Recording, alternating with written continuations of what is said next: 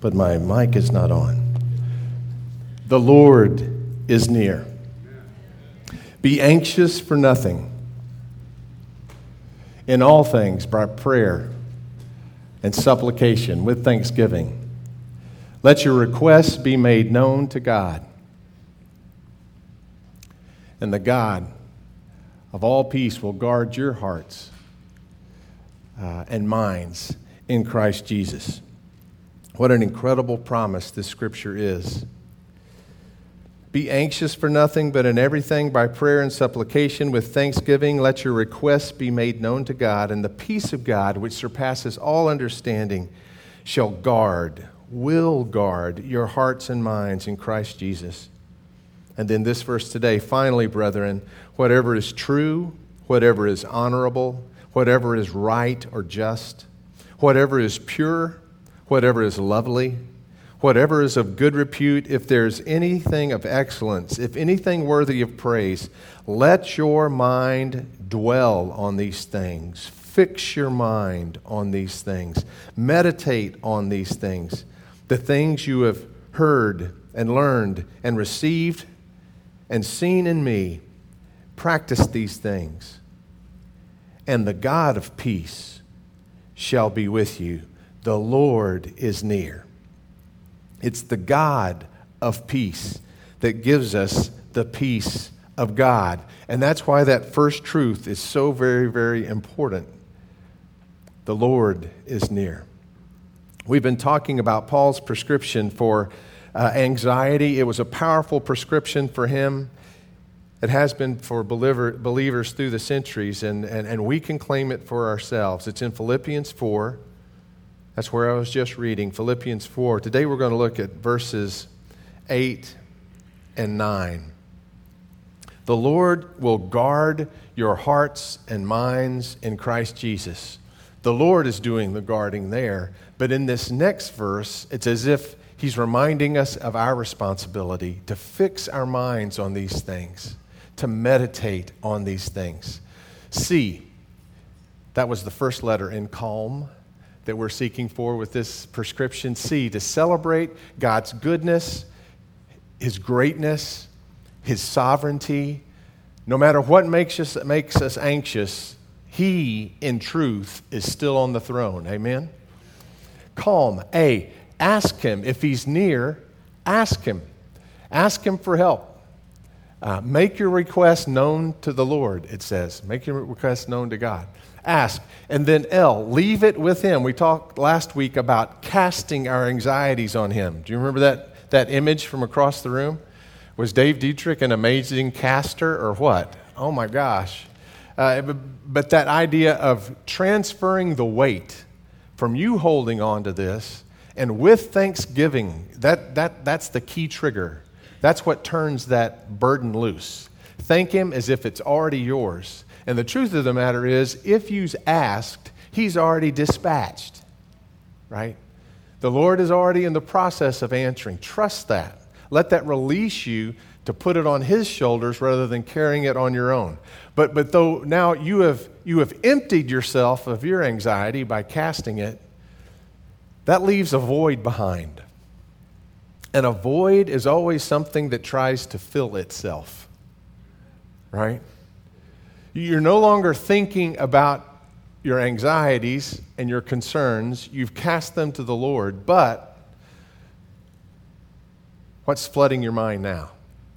You know, the truth of the matter is that you can actually choose that. Meditate on these things. Choose to meditate on these things. Maybe you've seen one of these guys on the next screen.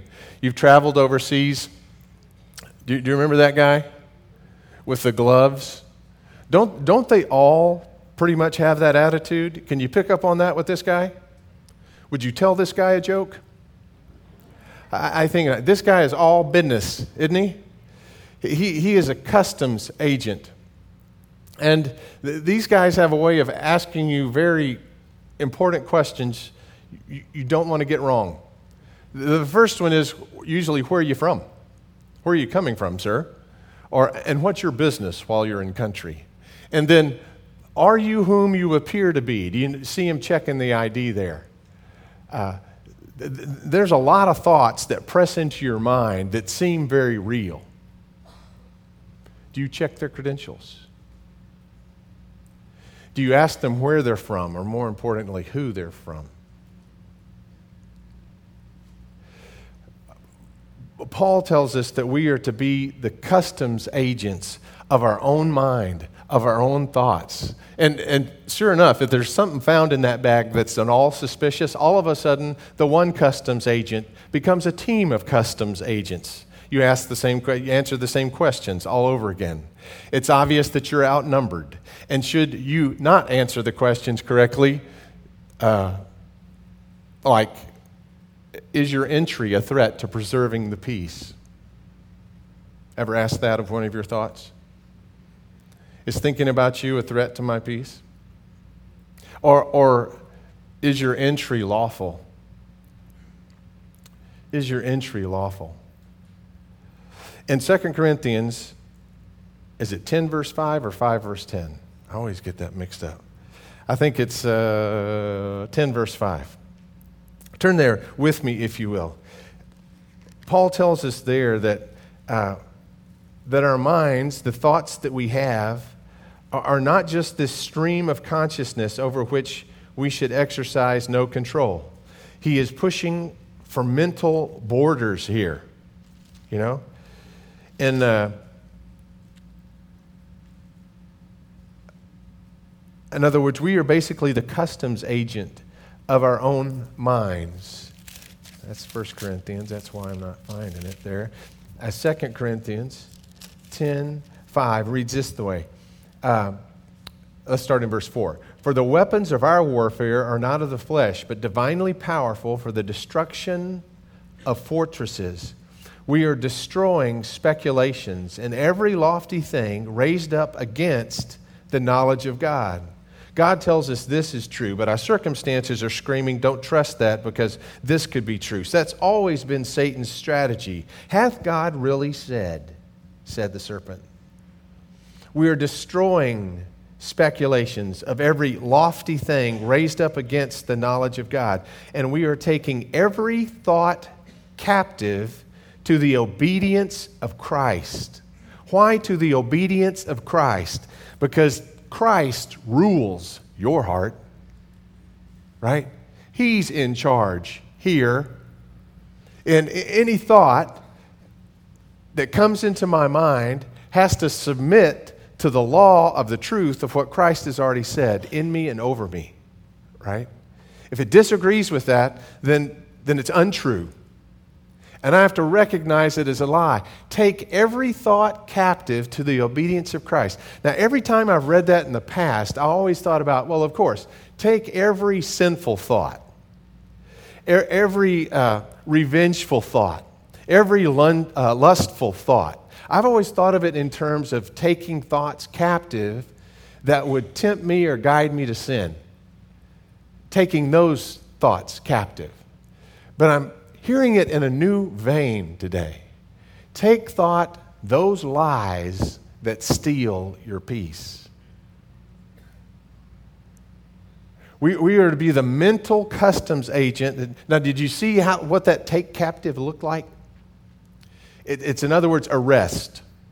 I, I think the actual language recalls in the Greek the idea of a soldier leading someone at spear point to the jail take captive that thought. Every thought is not just to run amuck in your head. And, and most thoughts are triggers to create more thoughts. And so if you dwell on the wrong kind of thought, it, it can, it can uh, proliferate, it, it can get away from you. Oh, the doctor called. He says he wants me to come in and to come in tomorrow.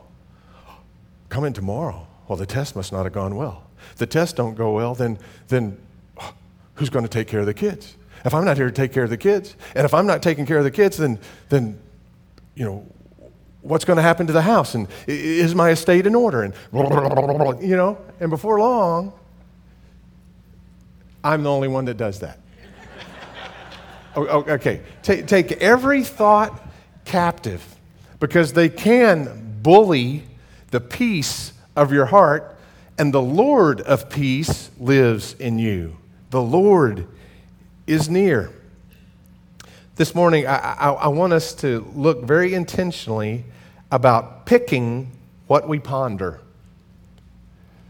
What do we fill our, our minds with? What, what are we giving permission to develop uh, in our imaginations? Paul had to pick what he pondered. Now, this verse first read to me like uh, so much Bible, Christian, blah, blah, blah. You ever come to one of those verses you don't really pay attention to? Because it's just the, so um, beautiful and, and uh, uh, heavenly that you just read right past it because it can't relate practically to a Joe like me. You know what I'm talking about? I'm the only one that does that too. Okay. All right.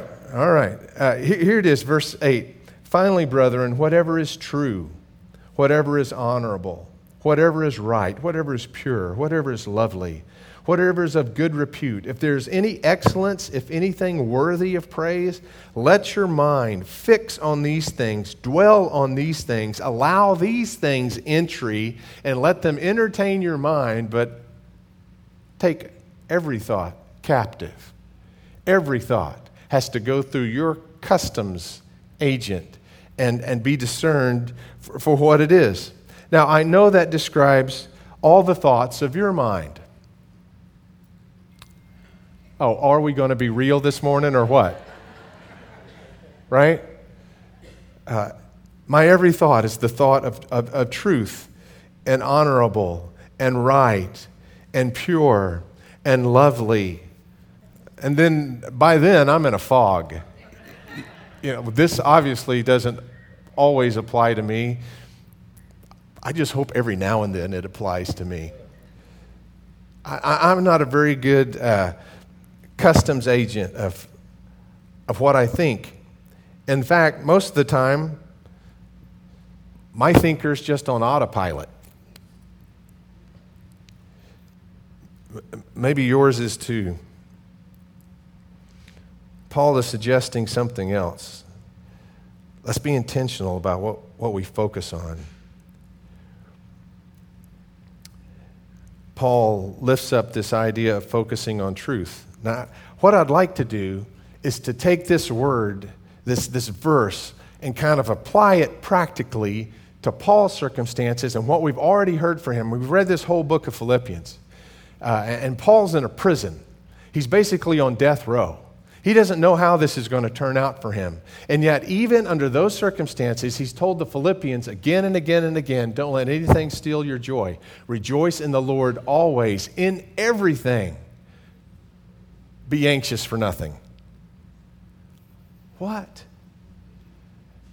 Is that really possible or just Christian platitude? No, I think Paul was practicing this, and his letter proves it, or he would have already uh, come undone, really.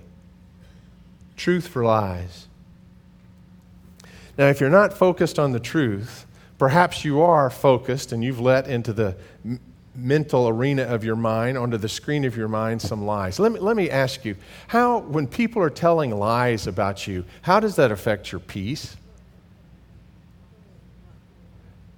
Ever had anyone tell lies about you? Misrepresent you?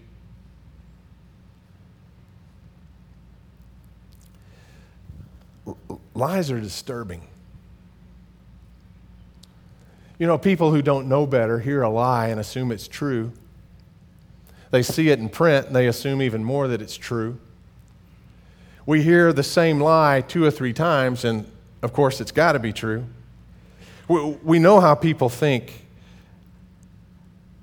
I don't know about you, but the time that I have lost more weight in worry has been when there was a liar in my world.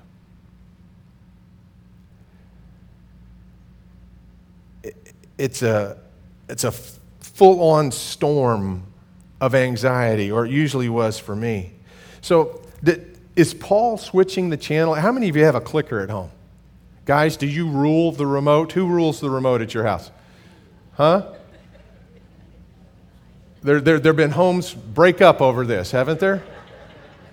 Right? Everybody wants the remote. Everybody wants to be the ruler of the remote. Are you aware that it's quite possible that you have given up the remote for your own mind? Let's reclaim the clicker, okay? Uh, for our own brain. We can focus on lies, things that are untrue, or we can focus on the truth that'll never change because it's in Christ. Were, were people telling lies about Paul? Are you kidding me? There were other Christian preachers that were telling lies. Didn't he talk about that in the first chapter, there about verse 17 or so? That even if they, they, they, they preach uh, the gospel with lies out of envy, out of strife, they're trying, he says, to actually create distress for him while he's in prison where there's nothing he can do about it. Ever had somebody tell a lie about you and you couldn't even get out the press of the truth? You know what that is? Do you know that kind of stress? It's unnerving. Paul was in prison. He couldn't defend himself in public. Whatever they said he was saying was what everybody thought he was saying. Well, he was a guy that was in prison basically because he was falsely accused in the first place. The Jews had accused him of desecrating the temple because he took some Gentiles supposedly into the temple with him, which he didn't do if you check the facts. That never happened, but that was the charge. And the Jews are upset with him so much so that they have to get him out of town for him just to survive. He's, he's hoisted out to Caesarea uh, by the sea, and he's in prison there for maybe a couple of years because it was unsafe to release him because all those people that were telling lies about him. It got so bad that he finally realized he was never going to be free of that place or free of those lies, so what did he do? He appealed to Caesar. Well, how's that fried of the frying pan and into the fire? He chose Nero then to decide his case. Nero. How would you like that guy to be your judge? I don't even know who to compare him to now. This was a guy that killed his own mother because he considered her a rival. Killed his own mom, right? Killed his friends. This is a guy that was so full of character that he actually divorced his wife to marry the wife of his best friend, and his best friend continued to be his best friend. This guy's a winner. This is Nero. This is Nero who, for the sake of his own building projects uh, not being frustrated, burned Rome and then blamed it on the nearest scapegoats who were the Christians, whom rumor had it were haters of humanity. Haters of humanity because they would not endorse the orgies of the Roman culture. Haters of humanity? We still throw that word around freely. Lies. They can steal your, your peace. So, where did Paul go? What did he focus on? Well, in the very first chapter of, of Philippians, there's this neat little phrase that he uses with God as my witness. It didn't matter what other people said, God knew the truth. That's what he focused on. That he was fully known by someone who fully loved him. Right? That, that, that was his peace regardless of what was being said. Uh, th- those preachers that were lying about him and making a farce of the gospel, what did he say about them? Who cares? Only that the gospel of Christ be preached. If people are starting to get acquainted with Christ, I'll clean it up later. But more people are discovering Christ. So praise be to God. They might not be doing it the way I would do it, but look at what God is doing with it. We'll straighten those guys out later. Paul had an incredible ability to do what he's calling us to do here. Rather than focusing on lies, he focused on the truth. Focus on, he says, on what is honorable. Honorable. What's the opposite of honorable? I bet it creates anxiety in your life. What about what is shaming? Not what's honorable but what's shaming? What's shaming? Got any things on, on, on your heart that because of the shame they bring upon you cause you great distress? Paul mentions shame, first chapter, 20th verse. According to my earnest expectation and hope that I shall not be put to shame in anything, but that with all boldness Christ, even now as always, be exalted in my body, whether by life or by death. What an incredible statement. He, he, he had the potential of being shamed as a criminal, put to death for crimes he didn't do, for accusations that were inaccurate. He, he could have gone down as uh, that criminal in Rome rather than that one who'd given up everything for Christ. He actually says, No, I'm not going to focus on what I might lose. For to me, to die is what? Gain. It's not loss, it's gain. And all these people that are here to judge me and, and perhaps martyr me for my faith and, and to kill me as a criminal, though, though there's shame in that, they're doing that proudly as Romans. Do you remember when he first came to Philippi? He was thrown in prison because of lies that he was anti Roman.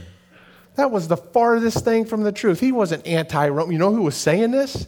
These were the guys who ruled and owned the slave girl that Paul set free. He frees her of demons by which she's telling everyone's fortune, and they realize they've lost their means to profit. And so, upset about that, they go before this proud Roman colony at Philippi, and in the, in the streets, in the crowd, they say, This man is a Jew, and he's coming against everything that is truly Roman. What? Setting people free from demons, not Roman. Paul says, I'm not going to focus on what I'm losing. I'm going to focus on what cannot be taken away. I'm not a citizen of Rome. I'm a citizen of heaven. The only thing you can do to me is send me home sooner. I'm not going to focus on what I'm losing here.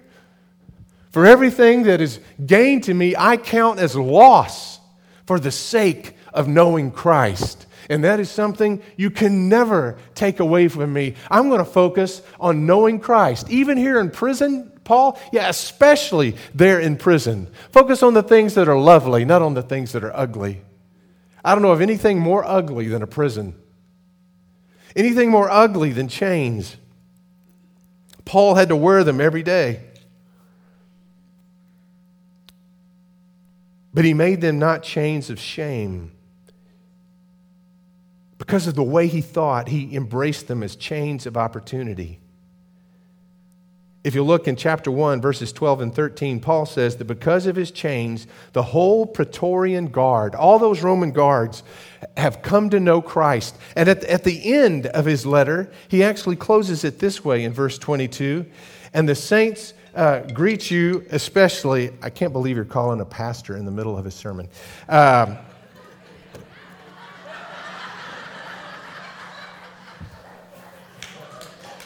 verse 22.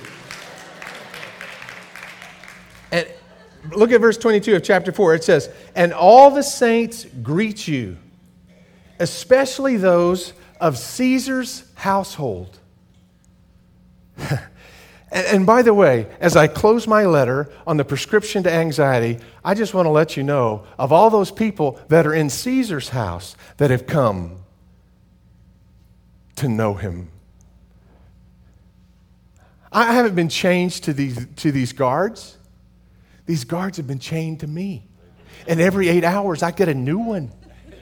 Every eight hours, I get someone else that I can witness to. These chains aren't restricting my witness, they're guaranteeing who has to listen. They, they want to quit listening, they want to get up and walk away. Wait, where are we going? They can't undo those chains.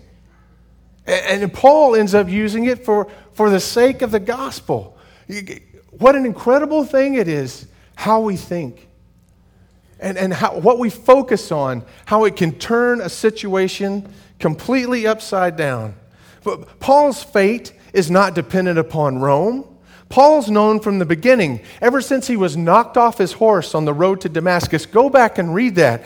And Ananias will tell him later that, uh, that the Lord had spoken to him and that he said that he and Jesus alone would let him know what he must suffer for the gospel's sake.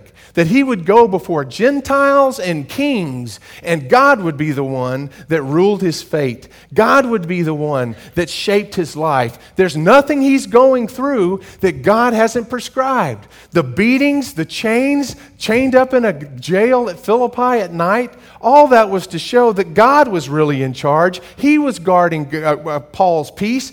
He was in chains, but he's singing praises to the Lord with Silas. They're having a praise service on the inside. You want to get rid of your worry? Get into your worship. Remember who is on the throne. Remember who is Lord in your life. Worship for an hour and, and see what, what, what worry can hang on to you. Your Lord is so much stronger. His truth, so much more unshakable. Whatever is of good repute. Did, does the possibility of a bad report steal your joy, rob you of your peace? What the MRI is going to say? What the CAT scan is going to say?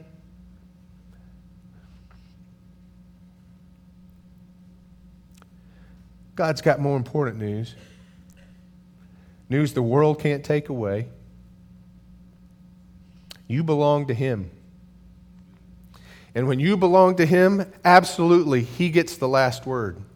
And sometimes those last words of the kingdom that's to come break into this world and take over. There, there's absolutely nothing God can't do. And if, if you're in a circumstance that's somehow threatening you and robbing you of your peace, turn to that God who loves you that much and can bring you through any storm. That's what Paul did. What's just? What's just? Let, let me ask you. Did, when things happen to you or happen to those you love, that you cry out in your soul and you say, That's unfair. Do you realize that you can focus on that?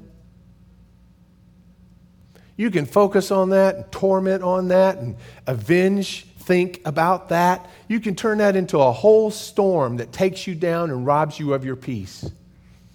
Or you can just say, Heavenly Father, who guards my heart, note that, I'm moving on. I'm going to cast all my care on you, and, and, and, and you, Lord Jesus, defend me uh, against what is unfair. I entrust myself to you. Let Nero do what Nero does. I'm going to pour myself out to the very end as a servant that trusts you. I will be 217, a drink offering, blessing my Father no matter what this world is putting me through. I'll focus on what's just, on what's pure instead of what's spoiled, on what's lovely instead of what's ugly, on what's excellent instead of what's shabby. I count all things as loss. For the surpassing value, it says, the surpassing value of knowing Christ Jesus, my Lord, the fellowship of his sufferings well, whatever this world shall do to me, I, I know that I have a vindicator, and he will keep what I've entrusted him until that day. How many times in this letter does Paul talk about that day coming? That day when every knee shall bow and every tongue confess what? That Jesus Christ is Lord to the glory of God the Father. That is the rule of this land. And God has staked his claim on this life. I belong to Him. I say, in my life and in my mind, I'm going to let Him rule. So don't just pick what you ponder, practice what you've picked. Draw your sword, the word of truth, the sword, the only piece of God's armor that's offensive. no fortress can stand against it because we're no longer just hoping nothing will happen in our lives and, and shrinking back as timid Christians. No, we trust the Lord so much that we're on the offensive in this word. We're drawing our swords to take down strongholds and lofty things lifted up against the true knowledge of God. I'm going to trust the truth. And the God of all peace, so guard my heart and mind in Christ Jesus. I'll focus on what's excellent, not what's shabby. Excellent, arete. It, it, was, it was that word the Greeks used for that, for that most winsome of Greek values, that, that idea of doing not just what was what was passing and not just what was required, but, but going beyond it, that you would do what was excellent, that had a momentum and an impact all its own. Jesus said, Don't just go with the man who demands you to carry his pack a mile, but go the second mile. Go the second mile. Surprise that Roman guard as he says, Son, you've been with me a mile. You probably didn't realize it. You know, boys back in those days, they marked a, a, a, a point from their house a mile away down every trail. And they knew when they got to that, I'd done my duty, I'd done what was required, and if that Roman centurion was asking me to carry his pack another foot, I have done my duty. It lands in the dirt right here. What does Jesus say? He says, No, do the excellent thing. Do the excellent thing and watch it have its impact. Take that pack the second mile. Let that Roman centurion say, Why is it that you serve me? Why is it that you're willing to do this that I'm not even asking of you? Well, Mr. Roman, let me tell you about a God. Let me tell you about a Lord who didn't just go the second mile, and he didn't just carry your pack, he carried your cross. He took your shame upon himself, and you can trust him. You can trust Him. Trust in this Lord. Now, there's something important here for those of us who are intellectuals to grasp about this. Paul is saying that there's a battle for your mind and you must engage it, right? But, but even if you forget all of the tactics and taking these things one at a time, and whenever an anxiety comes upon you, being able to realize what is the opposite of, of that lie? What is the opposite of, of that ugly thing? What is the opposite of, of, of that threat in my life that I can claim in Christ and that this world cannot take away from me? You can think that through. You, you can intellectually anchor yourself in something that will stand the storm. And Paul is saying you can do that, but let me give you a simpler approach cling to Christ. Just cling to Christ. Abide in me. Let my word abide in you. Ask what you will, and it will be done for you. Abide in me. Cling to me. What's true? I am. What's lovely? I am. What's just? I am. What's of good repute? I am. Cling to me. Cling to me. He was a doctor and he had responded to the great threat of Ebola, one of the greatest plagues in recent history. And he knew the symptoms, he knew them better than most. And so when he started coming down with those symptoms the, the run, runaway fever, uh, the, the, nausea, uh, the unstoppable diarrhea, all those things started happening to him. And he realized that he too must be tested to see if he had caught this great contagion, Ebola. He'd watched thousands die, and yet he was there working against that death tens, fifteens, hundreds, perhaps, he had already saved. But now, could he save himself? He took the blood test. He, he quarantined himself in his own room. He didn't want to share it with anybody else. And there alone in his own thoughts, he cast it upon the Lord. He, he looked up in the Word, started reading in Hebrews. Hebrews that told him that he should make every effort to enter into the Lord's rest. Make every effort. He underlined that. In that same chapter of Hebrews, it said that he could come with confidence before the Lord. He was still on the throne and he was still the Lord's son. He could come with confidence before the Lord of glory. in his time of need, and he started doing that. He wrote that down in his journal, and he closed his journal, and he started praying. And sure enough, the results were disastrous. He too had contracted Ebola. He called his wife. He called his wife back in Abilene, Texas, and she was visiting with their two kids, her parents, and she got the news, and news like that just rocked her world. She dismissed herself from her parents. She, went outside under that big Texas sky, sat down under on a low mesquite tree uh, limb, and she tried to pray, but the words couldn't come. Have you ever been that anxious? You didn't even know how to pray. She, she, she knew the likely outcome of this. Her husband was about to die.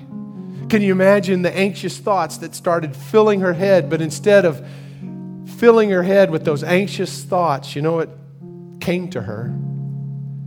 Now, this, this is the meditation of the common man a song. Great is thy faithfulness, O God my Father. There is no shadow of turning with thee. Thou changest not thy compassions they fail not.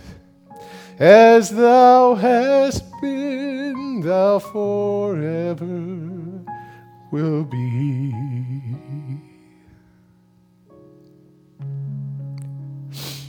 Song after song from the depths of her soul, from the time she was a child, beginning to flood her heart. And there, though she couldn't articulate a single prayer, she connected with God filled her heart with those songs. Maybe you know the story. That, that's Kent Brantly right there. Amber's over there to his life, Uh, to his left, he came back to Emory University, and there they treated him, and there they overcame the Ebola, and largely because before he left Africa, he got an injection of the plasma of others in Africa that were suffering with it. So that on the plane trip back, already his body was starting to attack with those antibodies this incredible scourge, this Ebola. He came through that, he lived through that, and today people take his plasma and treat other people with Ebola. You understand your peace isn't just for you. Your peace is meant to be a contagion that invades this world. And how are you going to hold on to that peace? I'll tell you how. You do what he did you cling to Christ. You find a word of God and you pray the truth of that word no matter what other news you've heard. You trust in him. You fill your heart with those things that fill you with faith and that cast out fear. You, you, you become the uh, custom agent of, of your own mind you cast your cares on Him, and then you fill your heart and fill your mind with those things that not only calm you, but give you a contagious calm for the rest of this world. Cling to Christ. That's what Amber and Kevin did. That's what Paul, and that's even what Jesus did. He knew anxiety. He sweat blood and water at Gethsemane, and what did he do? He took the action step. He prayed. He prayed and he cast his cares on his Father. Lord, nevertheless, not my will be done, but thine be done. He trusted his Father. And somehow God the Father got a hold of the working end of that cross, and He can get a hold of the working end of whatever is causing you anxiety too. He can turn it to good, He can turn it for His glory, He can make it a witness instead of a worry. But will you cling to Him? Will you abide in Him? Ten times, John 15, abide in me, abide in me, abide in my love, abide in me. Ours is not to be fruitful. Ours is to hang on. This morning, you need to say, Lord Jesus, help me hang on. I'm going to do what I can do. I'm going to hang on to you. And Father, you come and guard. You guard. You defend my heart and my mind in Christ Jesus. You cast out the anxiety as I trust in you. You eliminate the worry as I worship you. You want a little bit of that? Take him as your Lord. You want a little bit of that? Claim him as your champion. You want some of this peace that passes all understanding? You will get the peace of God when you get the God of peace. Cling to Him this morning. Choose Him again this morning. Bring your worries to this altar and leave them here. Cast them upon your Father. And in everything, because the Lord is near, be ye not anxious. Lord Jesus, we, we come to you because you are our champion, you are our defender, and we are your bride. And we fall into your arms this morning, Lord God. And as we do, would you free us of every worry and anxiety that was sent from we know who to rob us of our peace that peace that passes all understanding because you are with us and will never forsake us. That peace that is not of this world, but is your peace. We can be of good courage because you have overcome this world. You are who is near. You are with us. We reclaim it afresh this morning in the name of the Father and the Son and the Holy Spirit.